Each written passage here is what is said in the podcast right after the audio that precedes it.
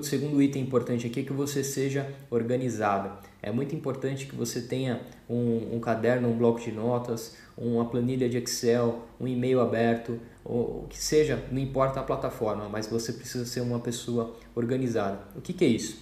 Quando o teu gestor te perguntar, ô fulano, como é que está o projeto A? Ou como é que está o processo B?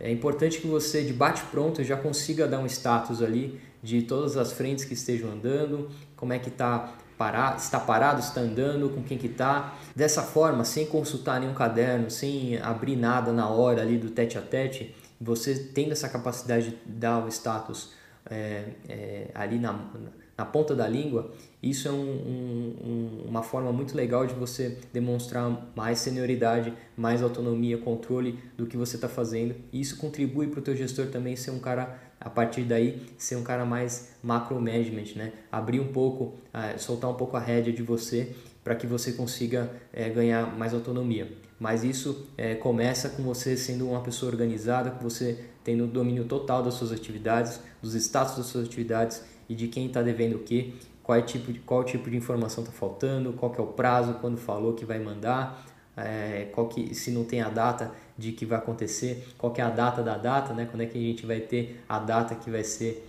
é, é, entregue essa atividade. Então é importante que você faça isso, tenha esse controle muito bem feito das suas atividades. Todas as suas atividades, você, é, você, é importante que você domine 100% das suas atividades. Tudo que está debaixo do teu chapéu você precisa conhecer com muita profundidade.